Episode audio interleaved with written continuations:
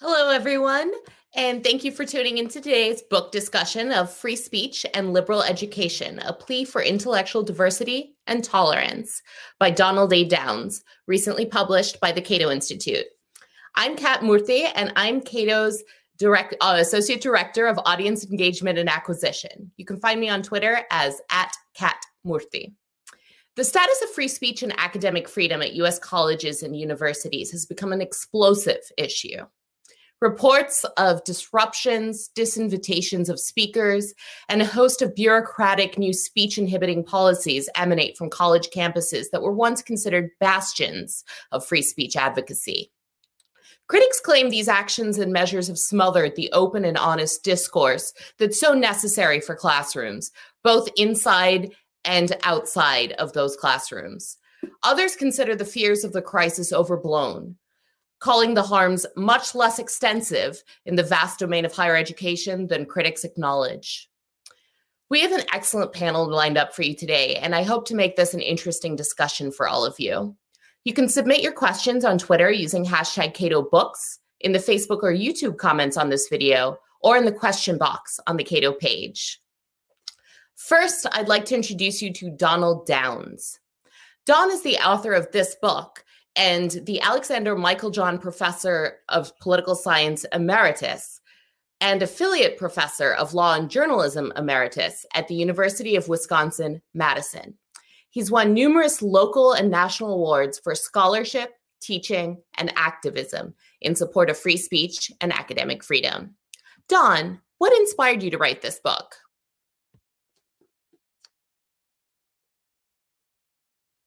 First of all, they're both proximate causes and longer range uh, causes.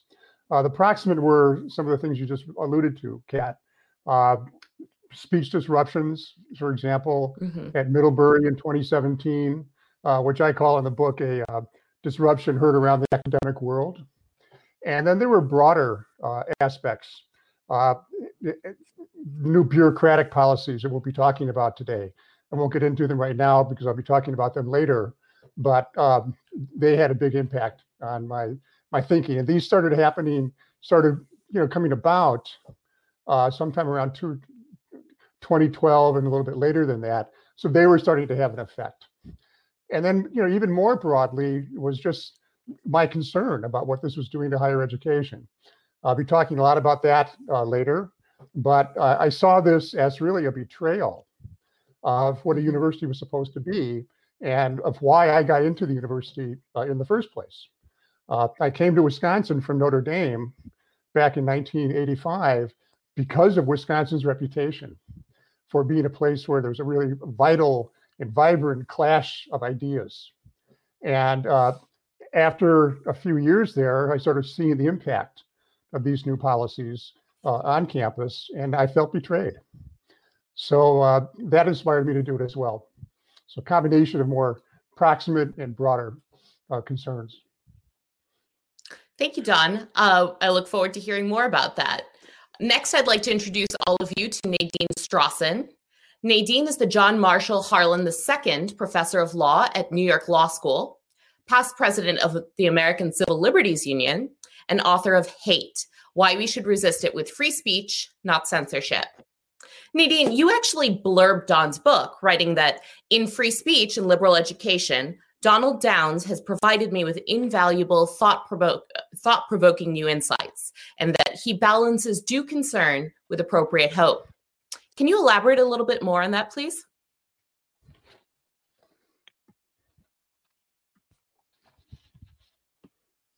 Nadine, I'm sorry, you're actually muted.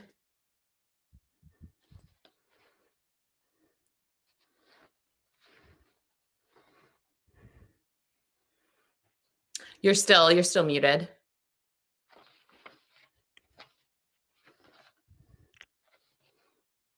Okay, um, Nadine, I am going to skip ahead and introduce uh, our next guest, and we'll come back to you in one second.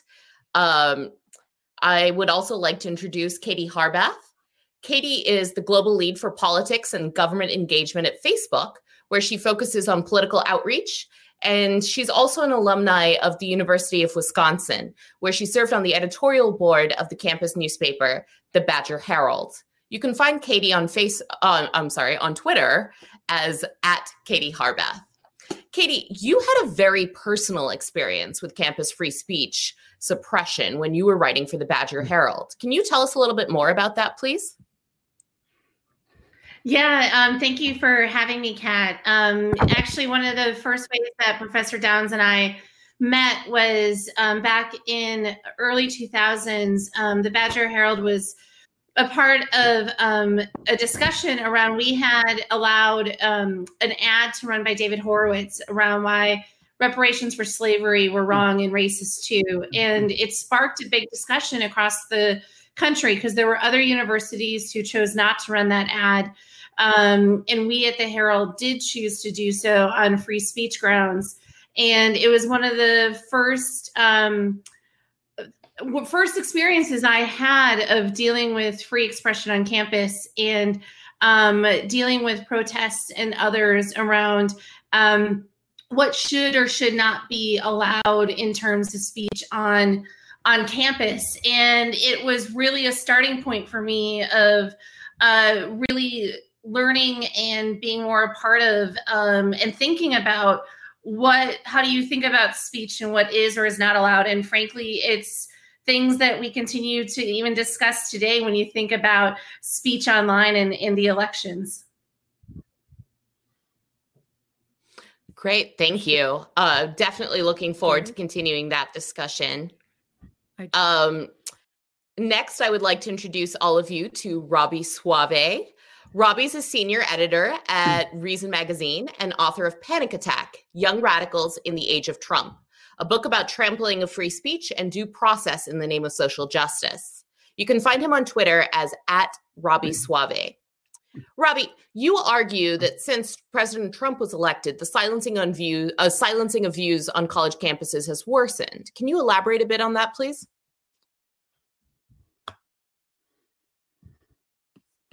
Um, intensified uh, the feelings of many uh, of many uh, politically active people on college campuses, made their activism feel more uh, more relevant and more necessary. And unfortunately, for some of them, that uh, that free speech is not a a tool of activism or a way to share your perspective or get your point across but in fact an obstacle to the kind of world that many progressives would like to build beginning on college campuses. So you saw an increasing hostility to, to the very idea that someone who holds a different perspective or a perspective that that dissents from uh, what the what the the new kind of progressive left believes, uh, they should not be welcome on campus. And indeed, them expressing that view is not just objectionable, but a matter of, of safety, of public safety. So we've seen an increasing number of calls on campuses to to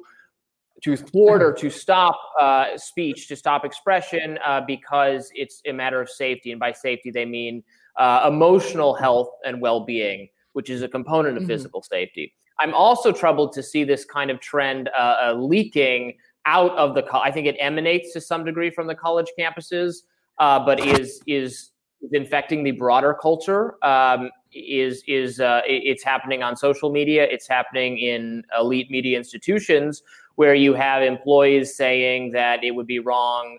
Uh, it would be a matter of safety. Uh, un- it would undermine safety to to pub- perhaps publish an opinion at a place like the New York Times or the Atlantic uh, that mm-hmm. that that the staff disagrees with. So that's uh, and that we, we saw that starting in the campus, Middlebury, Evergreen, other places, and now it's it's it's it's much broader in scope.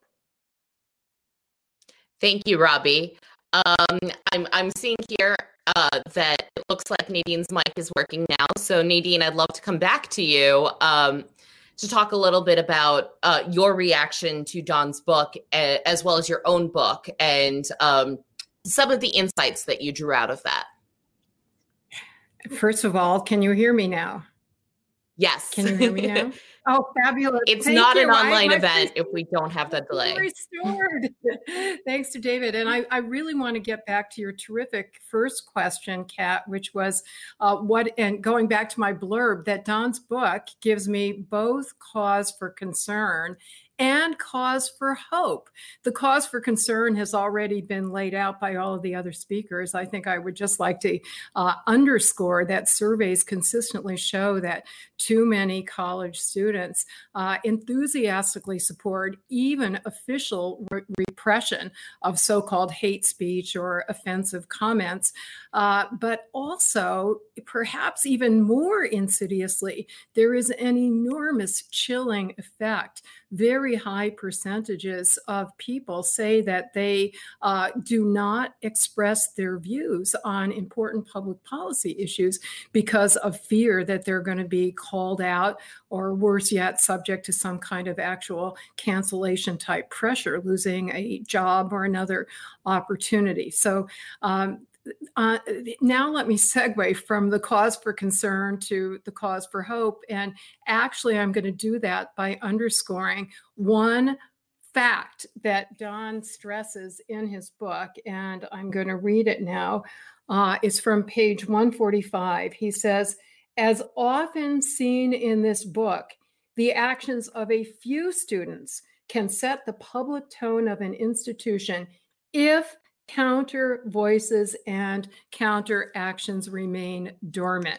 So, the bad news is that uh, the vast majority of people on campus who do support free speech, uh, as underscored in Don's book, and I should say also in Robbie's book, that those from the left and right who are exerting uh, pressure to censor are in a minority, but the majority are a silent majority. So the hope lies in encouraging all of us, and I'll put myself in that category, to raise our voices even more strongly. And here I want to say Don himself is the best example because Don started as a supporter of so called hate speech codes on college campuses for faculty and students. He changed his view dramatically and became a leader of the movement to oppose those hate speech codes, became a leader of defending free speech, not only on his own campus, the University of Wisconsin at Madison, uh, but of nationwide significance. So uh, he embodies uh, the kind of steps that will give all of us hope if more of us follow in, in Don Downs' footsteps. Thank you for that very hopeful note, Nadine. I think that's also an important part of this discussion. It's not all doom and gloom. Um, and on that, I want to introduce all of you to our final panelist today, Jason Kuznicki. Jason is editor of Cato Books and of Cato Unbound, the Cato Institute's online journal of debate. You can find him on Twitter as at Jason Kuznicki. Jason, what makes campus free speech such an important issue, and why did Cato decide to publish this book? Well, it's important for a lot of different reasons. Uh, the United States has uh, had a very heavily college educated population. This is an experience we all have to some degree. Uh, the issue of free speech is one that's always been important to Cato, uh, but uh, it's important, it's salient in a way that it uh, has not been for many years, and just recently it has become become increasingly salient because of uh, the uh, rise of uh, demands that uh, certain types of speech not be approved or not be accepted, and what that all means. And uh, that's I, I, put that in a very vague way because that is a uh, it's a big phenomenon. It has a lot of different aspects, and uh, which speech we allow when or which speech we think is appropriate or inappropriate is something that's going to vary uh, depending on forums, uh, depending on uh, the institutions or the rules of the institutions that uh, that host speech. And because we all have the common experience of the university setting, or because so many of us have the common experience of the university setting, those rules are often used as as benchmarks or as uh, as uh, at least normative standards for our conduct in the rest of society. So, uh, if we want to preserve free speech in the larger society, which uh, is one that's heavily college educated, we ought to give a good deal of thought to the question of free speech on campuses, even when uh, we're not hearing all kinds of alarming stories out of the campuses themselves. And it happens that in recent years we are hearing those sorts of stories. So it's a timely book. It's uh, it's an important book. Uh, it is not a doom and gloom book, which uh, uh I think is I think is fair and correct. Uh, there are there are uh, both some you know, alarming anecdotes, but also some reason for hope. So so that's why we publish it. I would say. Thank you, Jason. And I think you you bring up a really important point here, right? Words have meaning, but not everyone tends uh, not everyone has the same understanding of what that meaning might be. And I think that that especially comes to a head when we have these sort of cultural clashes over issues like free speech. So, to begin this discussion, I I'd like to hear from each of you um, what exactly free speech is, what what that term means, and why it's important. Um, Don, can we start with you as the author of the book? Sure. Um, there's really there's kind of a legalistic interpretation as well as a more normative one. In the book, I I do both. Uh, the Supreme Court has defined free speech for First Amendment purposes as the intent to convey a message that would be understood as such. Now, that comes out of the Texas versus Johnson flag burning case back in 1989. And uh, so I think of the, the movie My Cousin Vinny, and remember, the, at the end of the movie, Lisa and uh, Vinny are talking about whether they're going to have a spontaneous marriage or a romantic, or excuse me, a wedding, or a romantic kind of wedding, a bigger wedding. And uh, he says, I want spontaneous. And Lisa says, a burp is spontaneous. It's not romantic. and same by the same token, if you just burp, uh, as an example, that in itself is really not First Amendment speech. But if you burp in order to make some sort of statement like you disagree with what someone just said and you disagree rather inarticulately, then that would qualify uh, for First Amendment speech because you're conveying a message with that burp. And uh, symbols are free speech, not just simply language. Uh, so that's the Supreme Court kind of a, approach to it. Context also matters. Uh, the amount of speech you would have, or the kind of speech you would have in a classroom, as we'll talk about later, differs from speech outside in a public forum because the classroom has a definitive purpose. Uh, so time, place, and manner and context uh, can make a difference. I also make a distinction in the book, and it's one I really like, but I didn't really develop enough, partly for reasons of space. And maybe it's worth another shorter book, or if Cato lets me write an epilogue. Uh, I distinguish speech from expression. And usually under First Amendment law, expression is the term that's used. I like speech better. It has a more qualitative, uh, kind of more scholarly uh, connotation to it. And so I use the term uh, speech more than expression, though I'm quite comfortable also with, uh, with expression. Uh, to me, speech represents both uh, the right and, as I portray in the book, and this sort of speaks to Nadine's point about the imperative of constructive you know, resistance and reform, a responsibility to speak your mind uh, with honesty and with clarity. I, I quote uh, Charles Krauthammer in the book, who said that uh, you betray your whole life if you don't say it honestly, if you don't say what you mean honestly and bluntly. And so uh, this is very important. Uh, in the book, I talk about the importance of intellectual honesty is part of speech. And I say that if you don't really speak your mind clearly and bluntly, especially in an academic context, right, where we're supposed to do that, uh, that in a sense, if not legally, at least morally, is a kind of intellectual fraud because you're presenting something that you really don't believe. And so the honesty issue is very important. And uh, I quote uh, from the famous uh, flag salute case in schools the Barnette case, 1943. I read you what uh, Justice Jackson, one of my favorite uh, Supreme Court justices, says about the importance of free speech. So this sort of speaks not to just what is speech, but why it matters. which we'll also talk more about later. Those who begin coercive elimination of dissent soon find themselves exterminating dissenters. Compulsory unification of opinion achieves only the unanimity of the graveyard. I love that quote. If there's any fixed star in a constitutional constellation, it is that no official, high or petty, can prescribe what shall be orthodox in politics, nationalism, religion, or matters of opinion, or force students, citizens, to confess by word or act their faith therein. If there are any circumstances which permit of an exception, they do not know, they do not now uh, occur to us. And finally, in chapter seven, which is really the, the, kind of penultimate chapter of the book, though it's only one of eight, uh, I talk about three primary justifications for free speech, especially in an academic context. Uh, one is what I call deontological, that it's a, it's a good thing in itself, regardless of any kind of utilitarian consequences. Uh, the second is uh, utilitarian and consequentialist.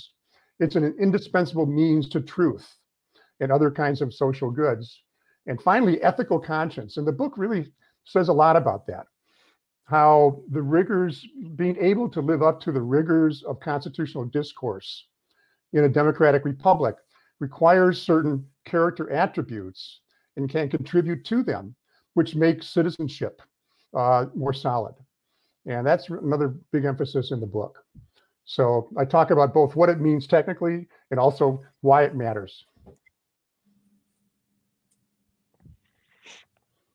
That was a really good, comprehensive response and gives us a good idea of what uh, the theories in the book are working from. Um, Nadine, you were past, pre- you are past president of the ACLU, and I know that the ACLU has kind of gotten uh, pushback from both sides of the ideological spectrum for uh, your approach to free speech. Can you talk a little bit about what free speech means when you're talking about it? Yes, well, uh, Kat, in terms of pushback, I want to show an earlier book of Don's, Nazis oh. in Skokie. Oh. When Don wrote this in yeah. 1985, he opposed the ACLU's defense of free speech uh, even for hateful speech, even for speech that is inconsistent with our own civil liberties principles. But that was, and then Don subsequently saw the light. um, and I hmm. have to say that, you know, most people do want to make an exception. It's certainly true today in surveys that are shown over and over again that uh, people want to censor what they consider to be racist speech and misogynistic speech. Uh, but the Supreme Court has said that the bedrock principle of free speech is viewpoint neutrality. Government may not pick and choose uh, ideas or messages that it favors or disfavors. And I just want to make one other point to be fairly brief here on a very complex question, Kat, and that is that even if we have very strongly protected free speech as a matter of law, which we by and large do, the US Supreme Court has been very speech protective overall. But we are not going to enjoy meaningful free speech in reality unless we also have a culture of free speech. Now we have too much of a cancel culture and not enough of a culture of free speech. And I want to commend Cato for a disturbing but important survey that it did with YouGov and published at the end of July that showed that a full 62% of Americans fear expressing and therefore do not express their views on important public policy issues. And 32% fear that if they do so, they're going to be subject to some kind of tangible economic reprisal. And this was completely across all demographic, political, partisan, ideological categories. That said, the groups that were especially fearful of expressing their views were number one, young people, and number two, the most highly educated people. So when we're talking about the campus context, this underscores that people who are spending time on our campuses are coming out with less ability to confidently express their viewpoint, more self censorship, less free speech. Very, very disturbing. That isn't disturbing indeed, Nadine. Thank you. Uh, Jason, I would love to hear your perspective on free speech as well. Yes, uh, free speech is an idea, and ideas have histories. And uh, my own academic background in in the career that I had before Cato was uh, as a historian of ideas. So uh, when you look at the ancient world, there's very little in the way of what we would call free speech. Uh, the Roman senators enjoyed an absolute right to free speech, but there were few of them. Uh, the idea of free speech began with lots of little special privileges, kind of like that one, where a few people, because of their status or because of some special job that they have, get a right to free speech. Uh, one of them that arises in medieval times is the idea of academic freedom, which is one of the ideas that actually predates the US right to freedom of speech, but uh, is neither identical with it uh, nor simply a subset of it. Uh, but uh, throughout history, we've been able to look at instances where people are capable of uh, speaking or expressing themselves without fear of, of reprisal. And we've recognized that when people can do that, there are definite advantages both for them and for those around them. And gradually, over the course of time, uh, we have discovered what we uh, now know as as the uh, the right of free speech or free expression. Uh, this means several things for where we are today. First, uh, we haven't talked about academic freedom in particular as as a strain within free speech or as a a particular thing that you can do with your free speech. We we absolutely should do that.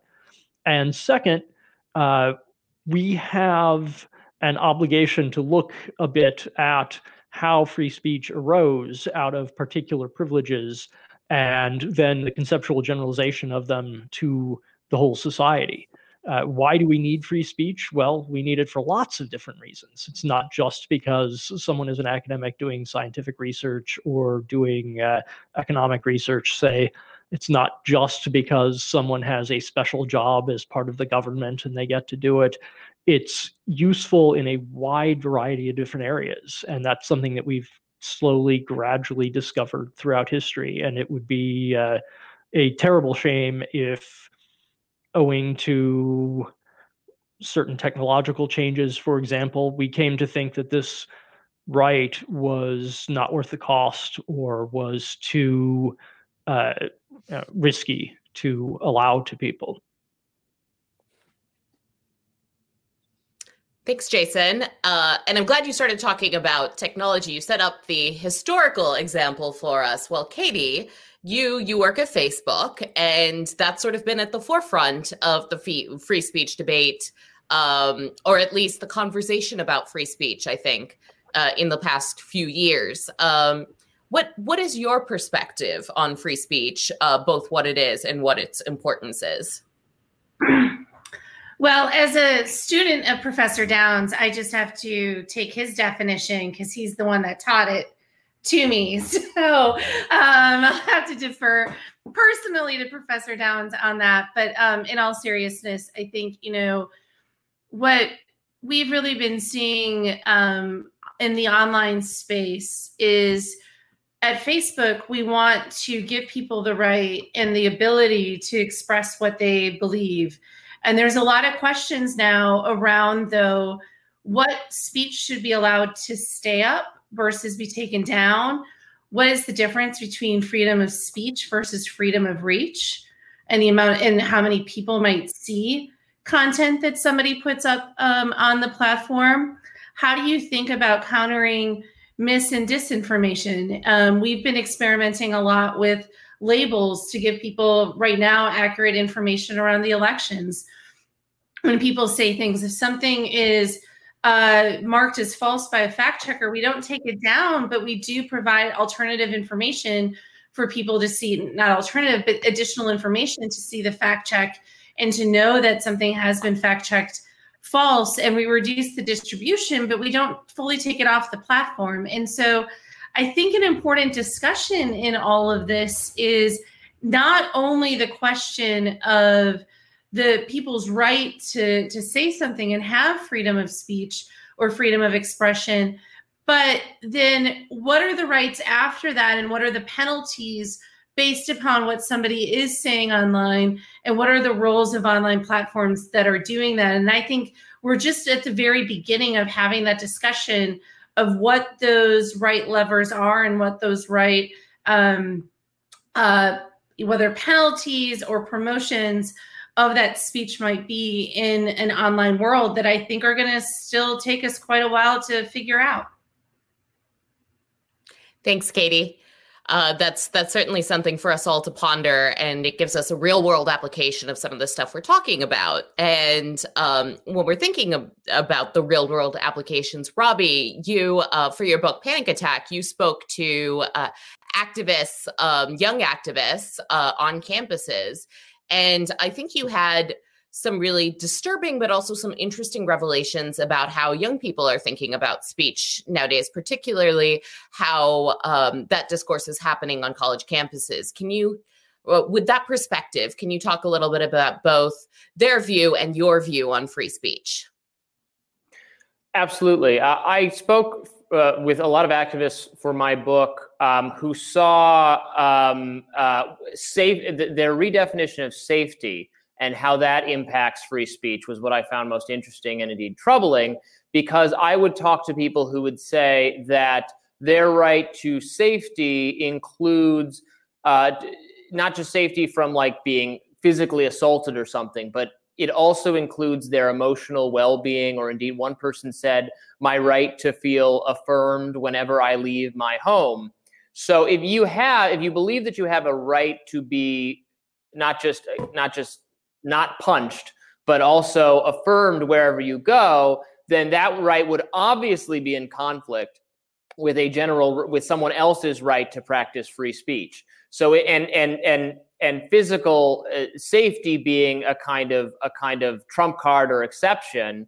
Uh, if you're if you're broadening that to include someone's emotional well-being, then you're very much putting the general right to free speech uh, in trouble or you're putting it back on a historical foundation where because historically we didn't uh, we didn't separate words from actions it was the same thing to you know to attack the to, to plot against the king to plot a, a physical act of violence against the king was the same thing as to publicly denounce the king or speak out against the king these would both be handled as as uh, these would both be punishable uh, only since the Enlightenment did we recognize some difference between you can you can say something and that's not the same as physical actions. And to some degree, I, I the the activists I, I talk about in my book are I think trying to erase that distinction or or, or go back to the earlier understanding of it in a way that very much uh, threatens the the new, the very new conception of words and actions being different, and thus free speech being possible. Thank you, Robbie. Um, your point about free speech under being under threat um, kind of brings us back to a, a, recent Cato poll by Emily Ekins um, that a few of you have alluded to already. And this this poll came out in late July, and Emily found uh, that 62% of Americans say that they have political views that they're afraid to share. What's interesting here is um, that these are people ranging from 50% of um no i'm sorry these are people ranging from the left to the right um which i found very interesting here. That includes majorities of democrats 52% 59% of independents and 77% of republicans who all say that they're afraid to share their political opinions. Um so with that in mind what really are the biggest threats to free speech nowadays? Is it is it the self-censorship or is it something else? Uh, both in general and specifically on college campuses. Um, robbie since we were just talking about um, college campuses maybe we can start with you. Sure. Well generally speaking, um, I, I, think for people who are not on college campuses, the government is always the major threat to free speech, is always the one that must be uh, uh, fought against by or uh, excellent advocacy organizations like uh, like Cato um, and others. Uh, so it, it's and it's always you have to be careful not to you know we're very focused on what's going on campus uh, often because it's it's kind of ridiculous or it's funny. Um, it, it, sometimes you can be overly focused on the college campuses to the detriment of, of uh, you know free speech being threatened everywhere else. But as long as we are talking about uh, college campuses, I think a small number of very militantly anti-speech students have found a way to weaponize campus policies uh, such that it's very difficult, especially at elite colleges, elite institutions, to have um, conversations that are uncomfortable for them. And they weaponize this not not just against other students and visiting speakers but their own professors. I have spoken with so many uh, very very left leaning professors who are more in the kind of aclu mode who say that they are terrified of their own students and they think their students are going to start investigations against them if they say or do they say the wrong thing in class or someone is bothered in class even if it's a perfectly reasonable discussion. So that so the students themselves not all students not most students but a small number of them are I, I think a serious threat uh, at, at many uh, many elite institutions on college campuses. And their view is is starting to become very very uh, influential uh, on social media and in uh, elite media spaces like the again this thing with the New York Times earlier this summer where they essentially apologized and fired the opinion editor for publishing uh, uh, an op-ed by Senator Tom Cotton, an op-ed that I thought was very much wrong, but certainly an opinion worth expressing or worth hearing, and then worth challenging and rebutting. But they had to apologize for it because the staff the, uh, the, some staff members said it was a matter of their own safety. It was creating an unsafe workplace environment, which is exactly the language that comes from the campus uh, activists who say it's a matter of ed- safety in the educational environment, safety in the classroom to have speech that makes us uncomfortable. Thanks, Robbie. Don, this is this is what Robbie's talking about is exactly what motivated you to write your book. It was it was this feeling, I believe, that um that these that the rise of these views on campuses would be moving out so uh, moving out to the wider world. So uh, what do you see as the greatest threats to free speech? Well they're building on would what it Robbie be that say.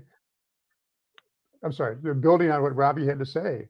Uh, you have a conjunction of long-standing sort of universal grounds for censorship and uh, fear of expressing your ideas in in certain cultural situations uh, censorship is based on fear. People are afraid to go against the grain.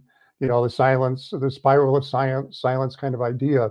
So that's there too, as well as sort of moral, the difference between moral conviction. I talk about this in the book, and what I would call moralism. Uh, we all need to have moral convictions. Morality is what makes a good life. But when morality moves into moralism, it starts driving or driving its force in a psychodynamic sense from more aggressive instincts, and it can become repressive. It can lead to what uh, Justice Holmes, in a famous free speech dissent, says uh, believing that ideas with which you disagree are fraught with evil. And so those are kind of universal tendencies. And then when you combine that now with a culture that is growing, you know, becoming more intolerant of certain kinds of viewpoints, you get a really combustible uh, kind of mix. And uh, now, as we mentioned, you have all these new bureaucratic policies, especially your bias reporting policies. I know when one of the universities in Portland encouraged uh, students to report to the police when they encountered uncomfortable ideas. And this sort of speaks to the thing that Robbie was talking about uh, the conflation, and I have a whole chapter on this uh, the conflation of speech and action. Uh, so that suddenly words become fraught not only with evil, but with danger to the self, a kind of fragility uh, position. And uh, we see a lot more of that, uh, both in the vernacular on campus, but also now it has spread to the, the wider society. And uh, that's a real problem. I trace in the book how this really began uh, coming, the Skokie case was really a turning point in terms of this, where the Nazi speech was seen as an assault not just speech in the public forum. In that case, for understandable reasons. But if you expand beyond the Skokie case to uh, I don't want this op-ed by Tom Cotton in my paper because it endangers me. That was a kind of existential language used by those who didn't want that op-ed in that paper. So the conflation of speech and action, which is similar to the conflation of uh, object, the rise of subjectivity as the main defense for a claim of harm. This is harmful speech because I feel this way, and that should be sufficient, rather than having to appeal to some common standard of reason uh, ask, to persuade someone that this is definitely something harmful that a reasonable person would feel. We have a movement away from the reasonable person standard to a more subjective uh, kind of standard. So that's certainly, you know, a, a definite problem here. Uh, and uh, on campus, it's the bureaucratic side that really has to be examined carefully. Uh, disruptions are an important thing. You can move away. We went away from dis- a lot of disruptions that occurred in the 2016 2017 period. Uh, last year, I think there were only nine or so reported. But the real harm is taking place more in the culture. And the problem with culture is exacerbated by the fact that not enough voices are speaking up. Uh, both Robbie and Nadine have pointed out how on campus, uh, it's really a minority of students that are pushing this. Uh, uh students of various races, it's not just a minority race issue. A lot of white students are doing it. And uh, uh, they're not being countered. They're getting some support from the campus bureaucracy and social media. Social media bullying problem is very real. And it's making people afraid to fill the public space with counter views in favor of free speech. So the minority viewpoint uh, is prevailing in those situations. So it's really incumbent upon people that want to support free speech principles uh, to speak up and to organize and to mobilize, uh, which is something we'll be talking about later, I hope. Definitely. I think that that's very important. Jason, did you have uh, some thoughts that you wanted to share as well on this? Uh, yes, I, I want to add one thing, uh, which is that there's a, a, I think, real but modest analogy to be made with the issue uh, criminal justice and policing reform. Uh, in both of these issues, in campus free speech and in uh, in in policing reform, uh, we have seen a transformation in recent years that has been social media driven. Uh, people hear about these incidents through Facebook or Twitter before they hear about them in the national media. They hear about them in ways that are a lot more immediate with uh, with video taken on the scene when speakers are shouted down uh, or when police behave in ways that are are uh, difficult or impossible to justify to the public. And uh, being able to to have that video evidence is very very powerful. Uh, we can discuss the difficult problems of quantifying the crisis and we might find that there is or there isn't a crisis in terms of raw numbers. Uh, but what we have is, is at the very least, a, a, crisis of salience. We are seeing it more, and uh, we need to uh, answer it, if if only for that reason, and also think about the role that uh, social media has in in uh, encouraging us to to think in certain ways or not. that can be difficult to do while you're in the middle of sort of the rush of politics. Uh, but uh, best is that uh, the end product of political discussions is not going to be the kind of universal comforting agreement that some people on the left seem to to uh, believe it should be. Uh, the end product of discussions about politics is voting, and in voting, we almost by definition are not going to come to uh, a universal consensus. We're going to disagree and those disagreements are just going to stand. Uh, that's uh, sometimes how it is in a democracy, and the idea that uh, we have to come to some kind of a consensus on on everything, I think, may be a part of the problem. And I do believe that that idea or that that uh, supposition is uh, is fostered by social media. Whether whether I mean I'm not saying it's intentional, but I think that uh, I think that the idea that here you are with all your friends and don't we all agree uh, can uh, translate into politics and into discussions of current events in in hmm. some uh, not necessarily helpful ways. Well, uh, since since you brought up the topic of social media, uh, I'm gonna I'm gonna let Katie respond to that if she would like to. Yeah, I think you know overall, it's it sort of goes back to sort of that overall discussion that I think we're having. I think social media we have seen has done a lot to help people who normally wouldn't have a platform or a megaphone or an ability to um, get their viewpoints out there or organize um, to be able to do so in a way that has had very positive um, uh, consequences on our society and has allowed more people to be a part of the, the civic debate.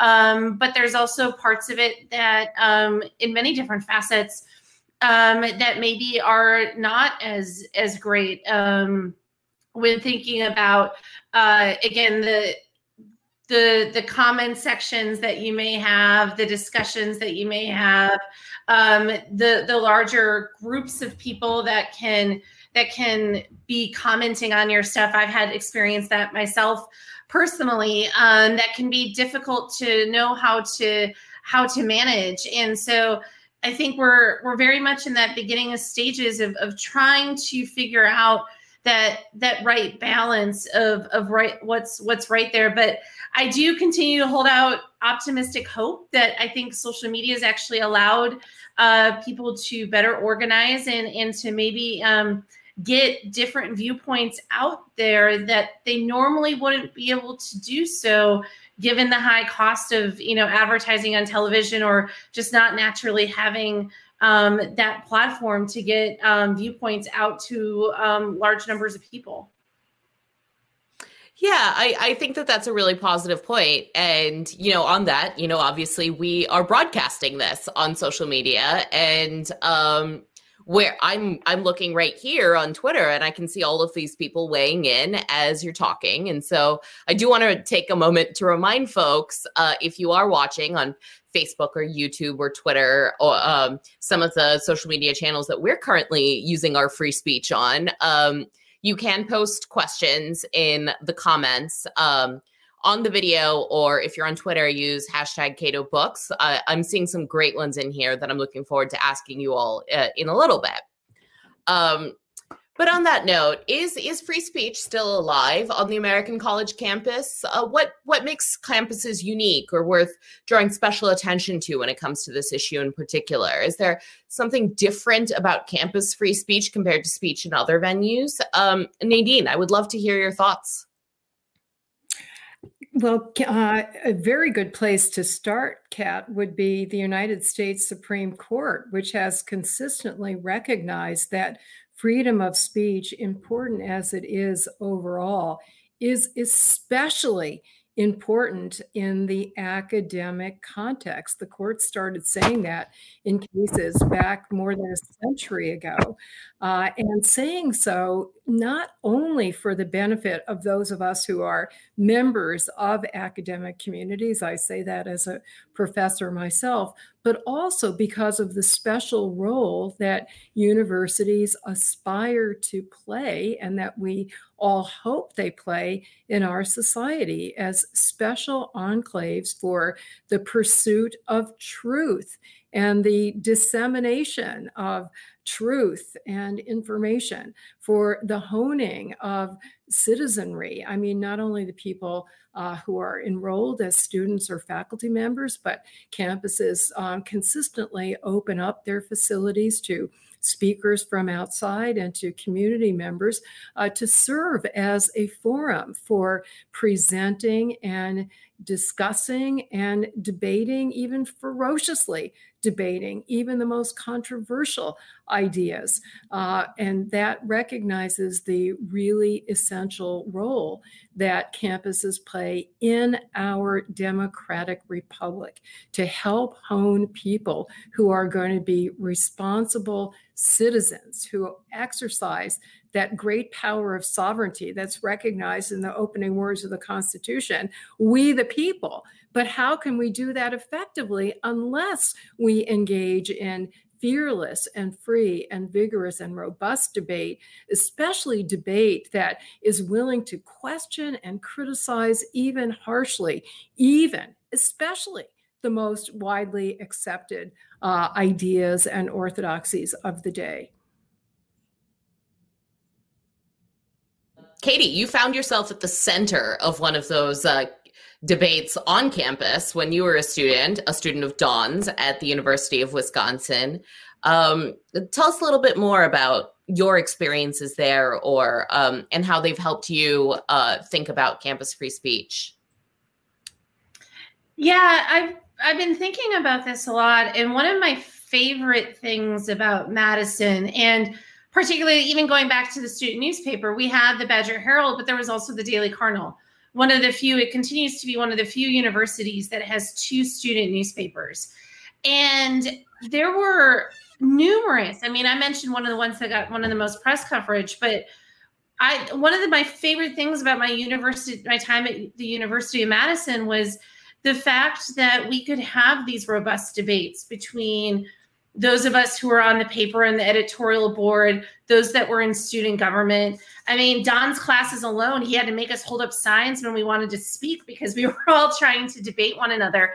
Um, and it was a true culture of, of allowing that that robust debate that and really like understanding how to listen and be able to listen and absorb and discuss these issues with people who may disagree with you in a way that just really made everyone's arguments stronger and allowed you to think about the best ways to move to move forward. And what i see today and what concerns me today is that i feel like that same culture is not being instilled in people. And instead it's more about um, trying to shut it down or just trying not to listen at all or like I, I, continue to think a lot more about the penalties that come with with speech that people are trying to put on folks that are beyond just i don't want to listen to you but i want to prevent anybody else from hearing what you have to say that particularly concerns me and has been a big shift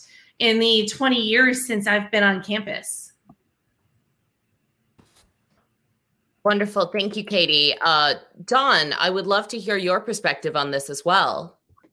Yeah, well, I certainly agree with everything that's been said. Uh, as I portray in the book, you know, we are a distinctive kind of institution that courts and other people, you know, in terms of our social contract with society, that we are a place where the pursuit of truth is supposed to be primary. One big theme I have in the book is the right prioritization of values, that that has to be the primary thing uh, universities do a lot of other stuff. We have sports, you know, we have concerns about diversity, et cetera, but we will not be true to ourselves and to our commitment to society unless we make the pursuit of truth uh, the primary goal that we have, a primary mission. And uh, uh, within an academic setting, though, that's a special kind of pursuit because I have a whole chapter in the book uh, distinguishing and, and comparing in a favorable way academic freedom and free speech more generally. Uh, under free speech, you have a right to uh, say pretty much anything you want unless it meets one of the limited Supreme Court exceptions, which means that it's more or less directly related to some sort of uh, concrete harm. And uh, you have a right to even lie unless you're libeling somebody or you're using it for some sort of purpose to achieve uh, a gain through fraud or something. You have a right to go out there. You have a right even to claim you have a military background uh, when you don't. There's a famous Supreme Court case on that. But when it comes to certain academic uh, situations in a university, professional situations like the classroom, uh, research, and uh, hiring people, more or less, you know, the academic professional contexts, uh, speech is more constrained. Uh, a, it has to be based on intellectual standards of inquiry. Uh, can't be based on fraud. It has to seek excellence. Uh, and uh, we, we don't allow quacks in the classroom. Uh, we don't allow people to teach astrology in the astronomy department, for example. There was a case at the University of Ottawa where a physics professor or lecturer wanted to spend a lot of time teaching his students how to politically organize. And he was called it his academic freedom and he was fired. So there is a professional realm where the speech is bounded more by standards of excellence and judgment based on that. And then you have the other realms of campus, public forum, student organizations, uh, everyday encounters, where more generous, uh, less rigorous free speech standards apply. And you're allowed to really sort of let it all out. And in my book, I portray the two the two realms as sort of related, distinct, yet nourishing each other. And uh, so that makes the university a very distinctive kind of place where there's a, I portray it as a propitious balance between free speech more generally and academic speech, which is more rigorous and more technical. And the, the two should go together. If we do not live up to that as our primary mission, we have let down not only our students, not only our institution, but our society, as many of us on, on this panel have mentioned.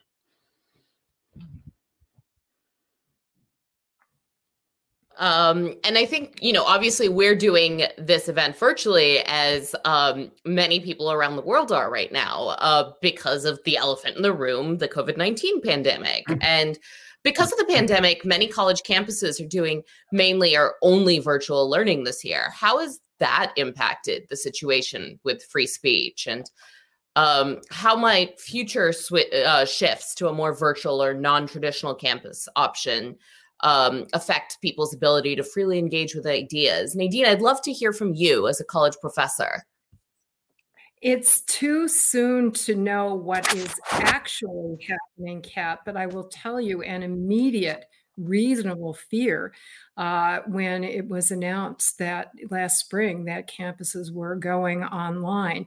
Turning Point USA issued a, uh, which is a conservative organization on campus, uh, issued through Charlie Kirk, its head, uh, a, a, joyous declaration to its supporters saying, oh, now we can more easily document professors who are indoctrinating their students in radical ideas. Well, first of all, let me say I really oppose indoctrinating. That is inconsistent with educating. However, I thought it was very heartening that immediately there was strong protest against that communication uh, from organizations and individuals all across the ideological spectrum, uh, including the Koch uh, organizations that are certainly conservative, uh, but recognized that this was a deep threat to academic freedom and free speech, to take a climate that is already saturated with self censorship because people are afraid that they will say something that will be taken as offensive uh, in some way, and then to magnify and amplify that fear by knowing that everything is going to be recorded and potentially available for the whole world in perpetuity, including to be taken out of context. This is could really have a deep freeze impact. Now, I don't want you know I'm making an ideological ideologically neutral point, I want to point out that more recently, in the wake of the George Floyd murder, uh, there have been calls by a couple of Black Lives Matter activist groups on campus, including Princeton, and more recently, I heard at the University of San Diego Law School, uh, calling for monitors to be monitoring class discussions uh, to make sure that people aren't saying something that they view as racist. So, whether this threat of su- surveillance and recording and calling out and punishing is coming from the left or the right, it is equally threatening to the kind of robust and uninhibited discourse that is so essential, especially in our classroom discussions, even if they are online.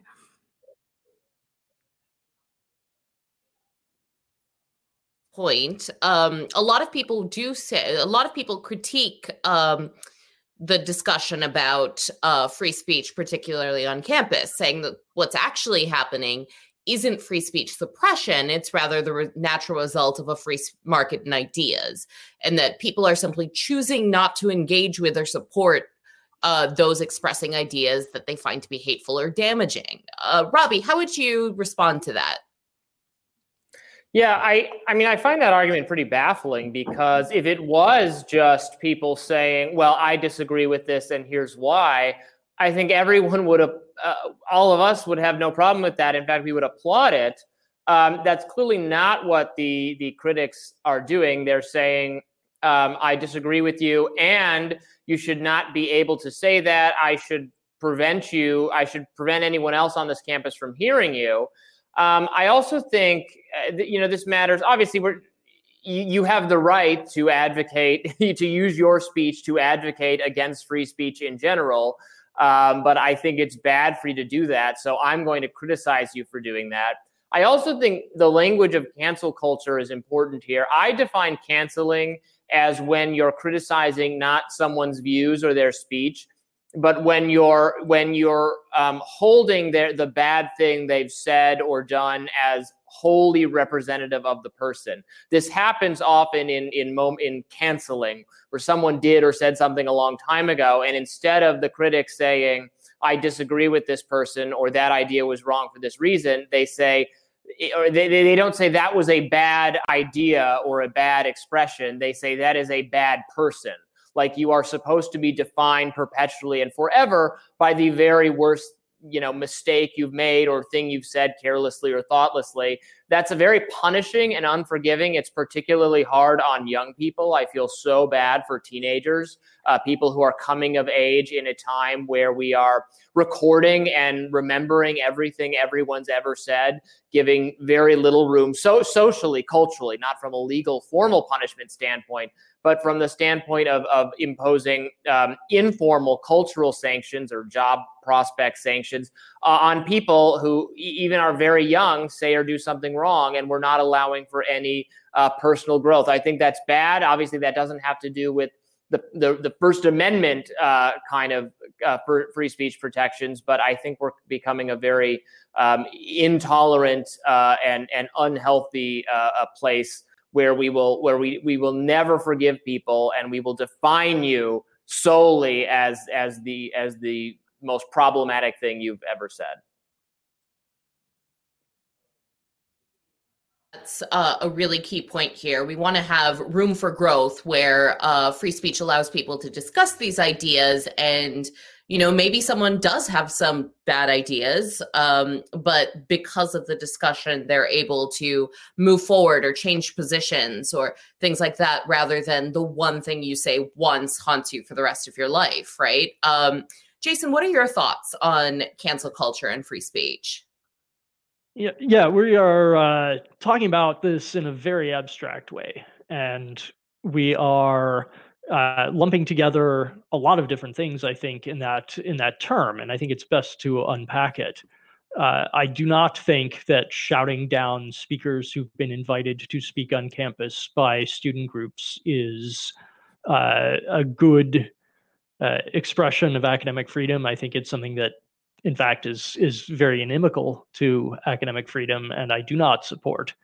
But if someone uh, whom you don't know on Facebook shows up on your wall and says a bunch of uh, really odious racist things, well, uh, the normal reaction to that is uh, to block them. And uh, I don't think those two things belong in the same category.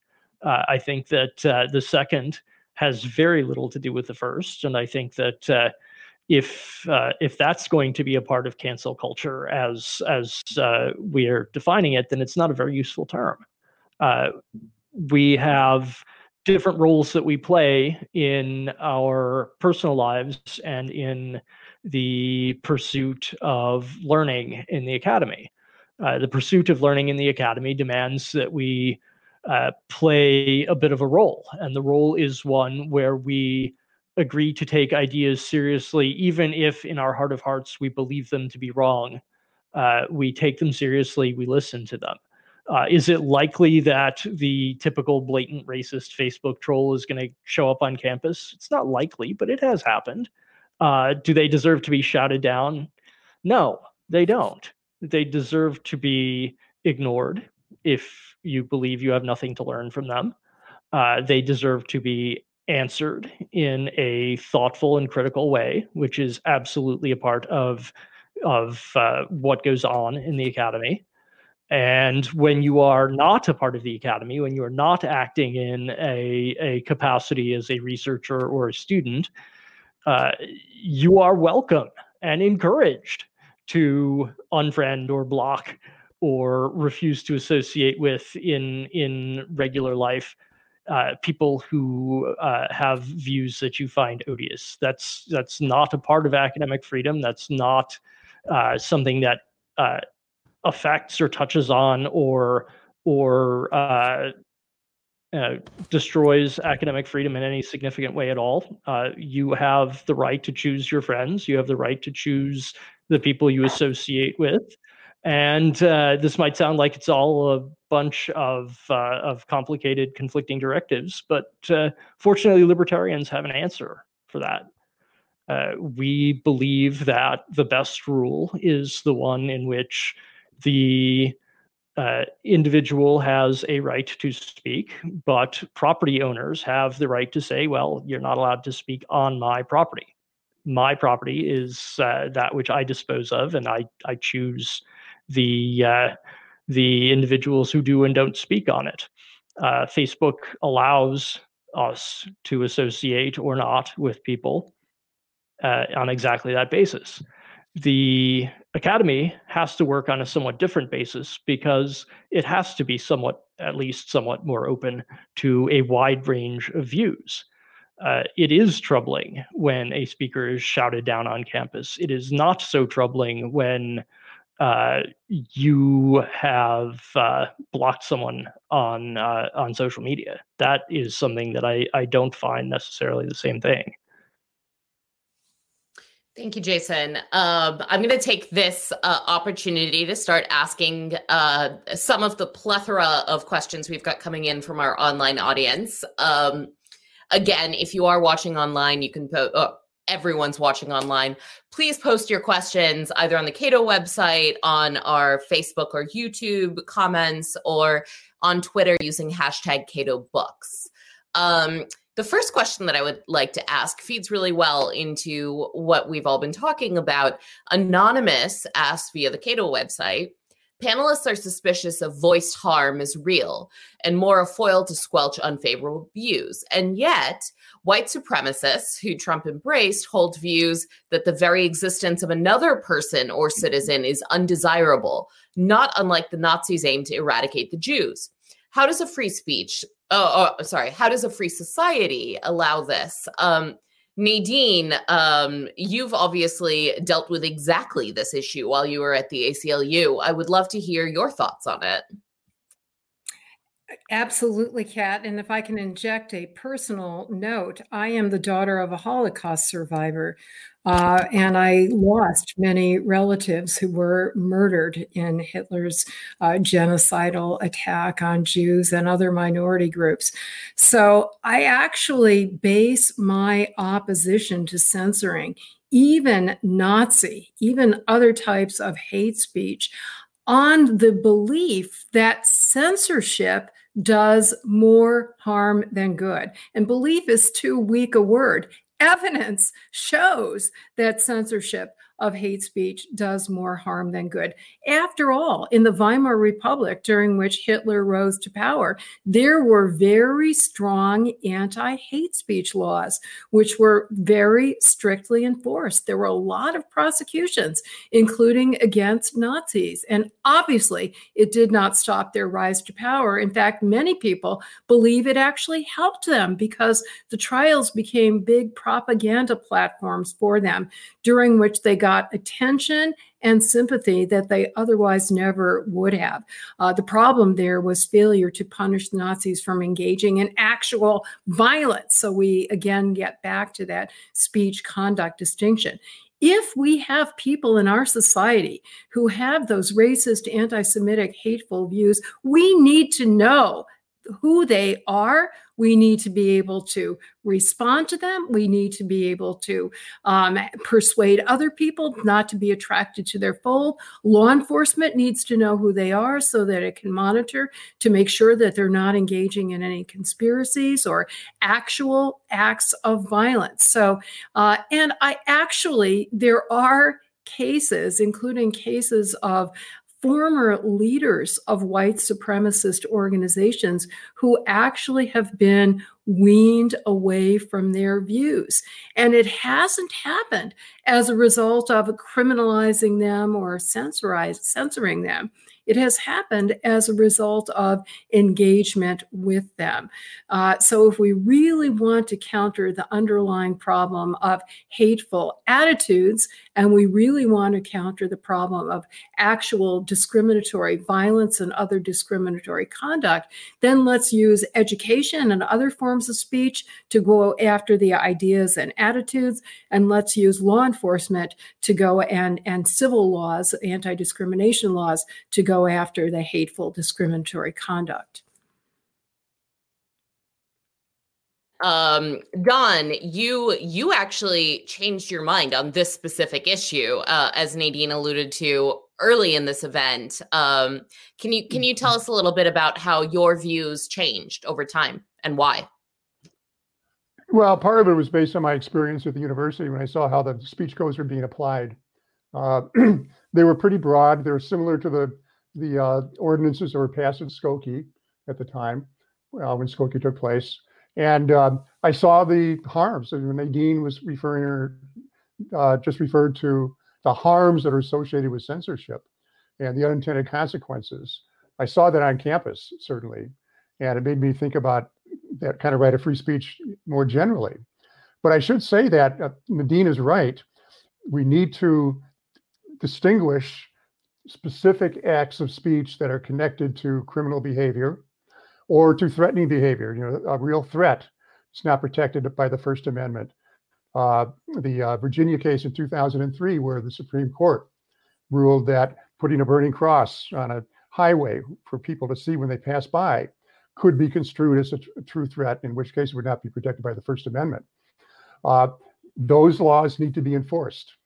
And uh, similarly, it's appropriate for uh, the government to keep a really close eye on dangerous groups.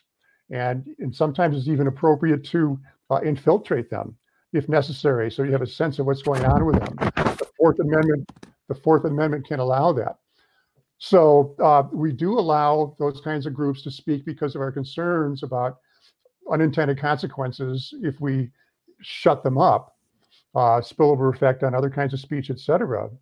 But we must a respond to them with vigilance. Uh, when I wrote the Skokie book, I interviewed uh, a leading survivor in Skokie, uh, and she told me that the lesson she learned from the Holocaust was to be your brother's keeper, and that is, you know, look out for people that are in danger, protect them, and uh, and in a similar way, we need to do that when someone makes a, a racist comment or a comment that is threatening someone. We need to speak up. All right as Jason pointed out, that's not necessarily canceling, or maybe if it's canceling, it's a justifiable kind of canceling. But we don't want to suppress that speech in general uh, because of the implications uh, of doing so. But we also need to be vigilant in terms of upholding the criminal laws. Uh, some states in Europe, for example, uh, do not allow racist rhetoric, which the United States does allow. But then when crimes are committed in the name of that rhetoric, uh, there's less punishment than there is in the United States. So we have a lot of tools available to deal with this that don't involve uh, speech suppression. So we can protect our First Amendment rights at the same time that we protect our safety. And we got to find the right way to do that balance. Thanks, Don. Um, I'd like to go next to a question um, I saw on YouTube. Uh, D Nats asks um, Is there a cancel culture amongst libertarians? Robby, you are a libertarian journalist. What do you think? Um, invariably, whenever you have libertarians together, you'll have uh, one or more of them arguing that someone else isn't a true libertarian and they do not uh, do not have the right to bear the label. Um, I actually think it's because we are. It's sort of. Um, it has to do with our philosophy. We're a libertarian. Libertarians are an individualist philosophy, so I think we we end up being uh, suspicious of actually just forming groups in general. And and you want to you want to say, well, where are our differences? Really, I'm the libertarian. You're something else. Sometimes I call it labeltarianism. The the uh, the need among libertarians to find like a unique word that describes just me so that, that, we, that, we, won't ever form a group and we won't ever form a, a cohesive political movement if you do this. I, I do think you know, and this is why I'm careful when I, I, describe cancel culture. I don't think that means there should be absolutely zero gatekeeping or you can never call out bad behavior or something like that. You should call it out.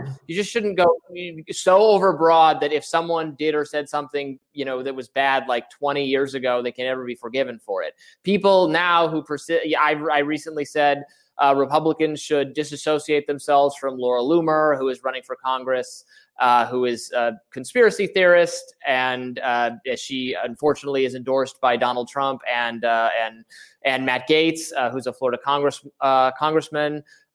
She is someone you, you, like. She should be canceled if that's the right way to describe it. Not that she shouldn't be able to speak in a public forum. Certainly, she should. If you want to invite her and debate her, you can. She should have the same legal protections for speech. uh, but but you can you can you should be able to practice dissociation, but that's because of views that she holds now and expressed today. I would not hold against her something that was maybe unwise that she said uh, years and years ago. I think that's that's the difference uh, I'm aiming for in kind of the cultural discussion of what is canceling and what is gatekeeping. Um, Katie, did you have some more thoughts about cancel culture? Yeah, I just wanted to kind of build on some of the stuff Jason had been saying earlier about um, the differences about where you can, um, um, where people can say things. Because I do think there's a difference between um, a public square versus, for instance, your own home or like a post that you put on Facebook where somebody can can comment that you know I post a lot of my stuff publicly and anybody can come and comment on that and I think one of the interesting things too in debates that I think is worth having, and as we think about this, um, is where does that come in for um, public figures on their own social media accounts and thinking about what comments they can allow or not allow. There's been a lot of court cases already around public figures and politicians who are being told that they cannot remove comments from their own social media posts, um, that people are going there and, and saying them um, what those types of moderation tools are. And so while I think it's more clear cut when it comes to individuals and what you can allow is to using Jason's words, your property or not, I do think that there's still also a very open question in terms of what we should allow and what public figures are allowed to have in terms of people being able to respond back to them in the forums and where they can where they can do that. You know, in the offline world, you have to have permits for protests, and you can't necessarily go lock yourself necessarily in somebody's office and force a senator or an elected official to listen to you. What does that look like in the in the online world? Um, is something that um, I've been thinking about quite a bit. Thanks, Katie. Um, I would like to ask an interesting question um, from Twitter. Don Anderson asks, um, what are the origins of free speech uh, that are rooted in slavery and laws? For example, um, she mentions uh, enslaved uh, people not being allowed to give uh, testimony in court against white slave owners um, or similar situations. Uh, Nadine, do you have some thoughts you want to share on this? I do. This um, really perceptive question really shines a spotlight on a point that Don and I were making, which is that uh, no matter how well intended, any censorial laws are always predictably disproportionately used to silence those who are advocating for justice. Those who are members of minority groups, whether racial minority groups or dissident political groups, uh, the censorship law is used to silence their speech. So not only were uh, those who were enslaved in this country completely denied all free speech. Uh, they weren't even allowed to learn to read, but it was a crime to uh, teach an enslaved person to read. Abolitionist expression was uh, censored all over uh, the southern, the, the slaveholding states. The civil rights activists in the 20th century were consistently punished for their speech. And, you know, why did Martin Luther King write his historic letter from the Birmingham jail? That is why King and John Lewis and other civil rights leaders all opposed censorship, even under so called hate speech laws, because they knew that their speech and their ideas were the ones that were seen as hateful and dangerous and subversive and and were likely to be suppressed. Don, you ha- you also had uh, some thoughts on this issue, I believe. Would you like to weigh in? Right. Okay. And, You know, Jonathan Rauch has argued uh, and written about how the gay rights movement rode the back of free speech to make its claims, and it's been very successful. So, you know, uh, Dean is exactly right. Throughout history, it's always the uh, minority or oppressed viewpoint that if it's allowed to speak out and mobilize, and grant that it's a burden put on your shoulders to do that, but that's how we've engaged in constructive social change. And my book gives a lot of examples of that. Uh, you know, the tension between repression and freedom, and the need to push the envelope through speech is, is quite clear. And uh, that means then that it's up to uh, those of us who believe in constructive social change to protect the right of free speech and provide the opportunity for people to mobilize and get their word out. They may not be successful right away, but uh, if they persist and their claim is just and we have a reasonable society, uh, they will prevail in the end. And once you engage in censorship, then you you can't guarantee that down the line your ox isn't going to be gored. I think too many people think that right now we have the stronger voice, so we're going to be able to suppress those who disagree with us, especially because we think that speech is itself a form of conduct to keep us down. But uh, once you open the door to censorship on grounds that you like, it can certainly come around and haunt you later. Uh, so we need to protect it in the name of protecting everyone's rights, but especially those uh, individuals who need to have their voices heard because they're in a disadvantaged situation in our society. Thanks, thanks, Don. Uh, Jason, I know you've also thought about this issue uh, a little bit. How censorship laws uh, negatively or disproportionately impact um, those in a more marginalized position in society. Would you like to speak about that a little? Sure. Uh, in between the LGBT uh, rights struggle and the censorship that it encountered, and the abolitionist struggle and the censorship that it encountered, there was a, a, a third struggle that was in between, which was the struggle for birth control. And during the early part of the 20th century, the Comstock laws uh, prohibited obscenity, uh, contraception, uh, abortion uh, paraphernalia or uh, abortifacients uh, from being sent through the mail. this was a direct affront to the individual free speech rights of everyone who wanted to use the U.S. mail and also uh, those who might have benefited from talking with people who had had uh, hmm. received such things in the mail.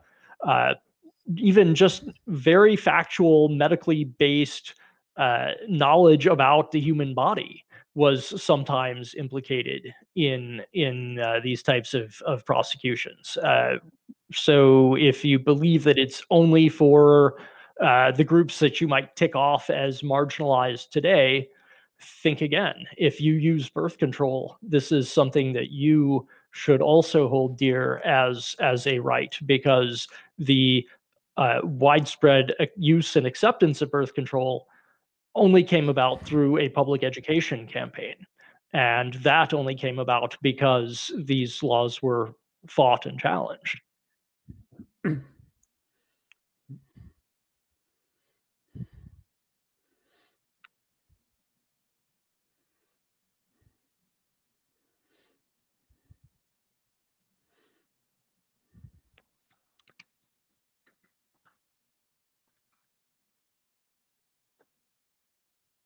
to me, um, oh, am I muted? I shouldn't be. Okay. Uh, hopefully you can all hear me. Sorry about that. I hear I went muted. Um, so, so yeah, so w- I, we're running out of time, but we are a think tank. We do deal in policy, and I would love to hear um, some of the policy recommendations or policy changes that we can make to really protect free speech and uh, intellectual diversity in our society. Robby, did you have some thoughts on that?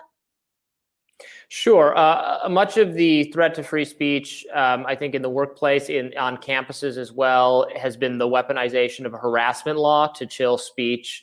Uh, we certainly saw this on schools with Title IX, which is the law that uh, that prohibits uh, gender-based discrimination and harassment. But it, it was expanded uh, under the Obama education department to really uh, to really involve like all kinds of speech that would be perfectly appropriate for the classroom but it would be if, if anyone was uncomfortable with anything it would prompt an investigation under some very due process free procedures.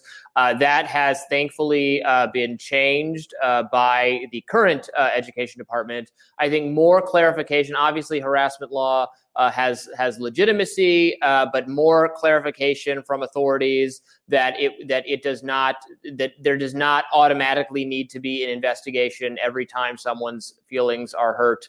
Um, that would that would keep uh, that would protect speech for professors uh, uh, in in a very important way. Robby, Nadine, I would love to hear your thoughts as well on uh, some of the policy that we can uh, we can use to protect uh, free speech. Proposal for oh, protecting Nadine. free speech. Oh, there we go. By, whoops. For protecting free speech by professors, but professors also have an obligation to protect free speech for ourselves, our colleagues, and our students. And here I'm just going to quote uh, from Don's book on page 129. He refers to the central, practical, and strategic point in this book. And notice he says the, not a. And it is as follows the need for faculty members to act on the latent support for academic free speech that they apparently harbor in their breasts. So here we're talking about the silent majority that both Don's book and Robby's book alludes to that are not taking advantage. It's especially shocking that tenured professors who have tenure for purpose for purposes of protecting, uh, giving them courage. It shouldn't take that much courage to speak out in defense of free speech. All of us have to do more of that. And for those who aren't professors, you have an obligation too. Speaking out in support of these principles and in support of people's rights, whether you agree or disagree with how they are exercising those rights, will really help to transform the cancel culture to a free speech culture. Um, I was going to ask uh, Don for your recommendation, since that is obviously a big part of this book. But uh, we are also almost out of time. So what I what I would like to hear from each of our panelists today is uh, just one or two sentences. Uh, you know, we've had a great discussion. It's gone on for about an hour and a half. Uh, what would you like people to take out of this? And um, Don, as the author of this book and uh, the really the center of this discussion here today, um, what what would you like everyone's takeaway to be? Well, let me build on what Nadine just said. That's the importance of mobilizing that latent support that at least ostensibly exists on campus, and that involves enlisting faculty, sympathetic administrators, and students at Madison, we had a great involvement by students uh, in our movement, and Katie was emblematic of that, uh, as well as some other people in the Badger Herald and elsewhere. Elsewhere, so mobilization and making this an issue, fill the public space with these concerns. Thanks, Don. Uh, Katie, since you just got name checked there by Don, um, what what one thing would you like people to take away from this discussion here tonight? I think just that we need to really be careful, excuse me, about what we are asking people to to do and and um, the potential implications of speech um, and the laws and things that we're we're asking of of folks uh, to do and to really be thinking about the long term consequences of potentially shutting down speech rather um, than trying to encourage rigorous debate. Thanks, Katie. Robby, what are your thoughts? Um, one of the, I guess, uh, things we didn't get into as much, but will be an important discussion for uh, for free speech uh, is going to be the domain of social media, which functions often like a public square, but are but is owned and administered by private companies. So there there is a tension now between some people want the government to force um, uh, uh, you know Facebook or Twitter or YouTube to have more free speech to more speech friendly policies. But is that itself a violation of free speech when it's the government telling a private organization what kind of speech they they that they should allow more speech? Uh, it is an interesting um, uh, uh, dynamic that I think is increasingly going to be part of, uh, is going to occupy more and more space in the discussion about free speech landscape um, as we move forward. And my own kind of libertarian take is to is to you know use my free speech to advocate for platforms to uh, to adopt rules that allow for more speech without is better than bringing in the government certainly to force them to do it which does uh, which does start to uh, certain more than uh, more than begins to actually does uh, imperil speech in a different way thank you Robby uh, jason last thoughts uh, yes. Uh, when you are a citizen of a republic, you're playing a role. This is one of the things that Don's book taught me. You are playing a role. And that role involves a certain amount of stoicism. It involves uh, being willing to risk even up to personal insults. And uh, that isn't necessarily for everyone. Um, when you are uh, playing that role, you have an obligation to listen to opposite sides and to answer them, and to uh, do so in a way that isn't necessarily always going to work out to you feeling happy and good and validated and affirmed at the end. Uh, there are going to be unsettled issues in politics. There are going to be things that don't go your way in politics. Uh, you're playing a role and your life is bigger than that. In your own personal life, which is not your political life, please do exercise discretion in choosing your friends. Please do uh, exercise judgment about the uh, kinds of company you will keep. When you are a citizen and you have your citizen hat on, though, uh, you need to engage with uh, even ideas that you find repulsive, even ideas that you find uh, unconscionable, and to say as clearly as you can why those ideas are unconscionable.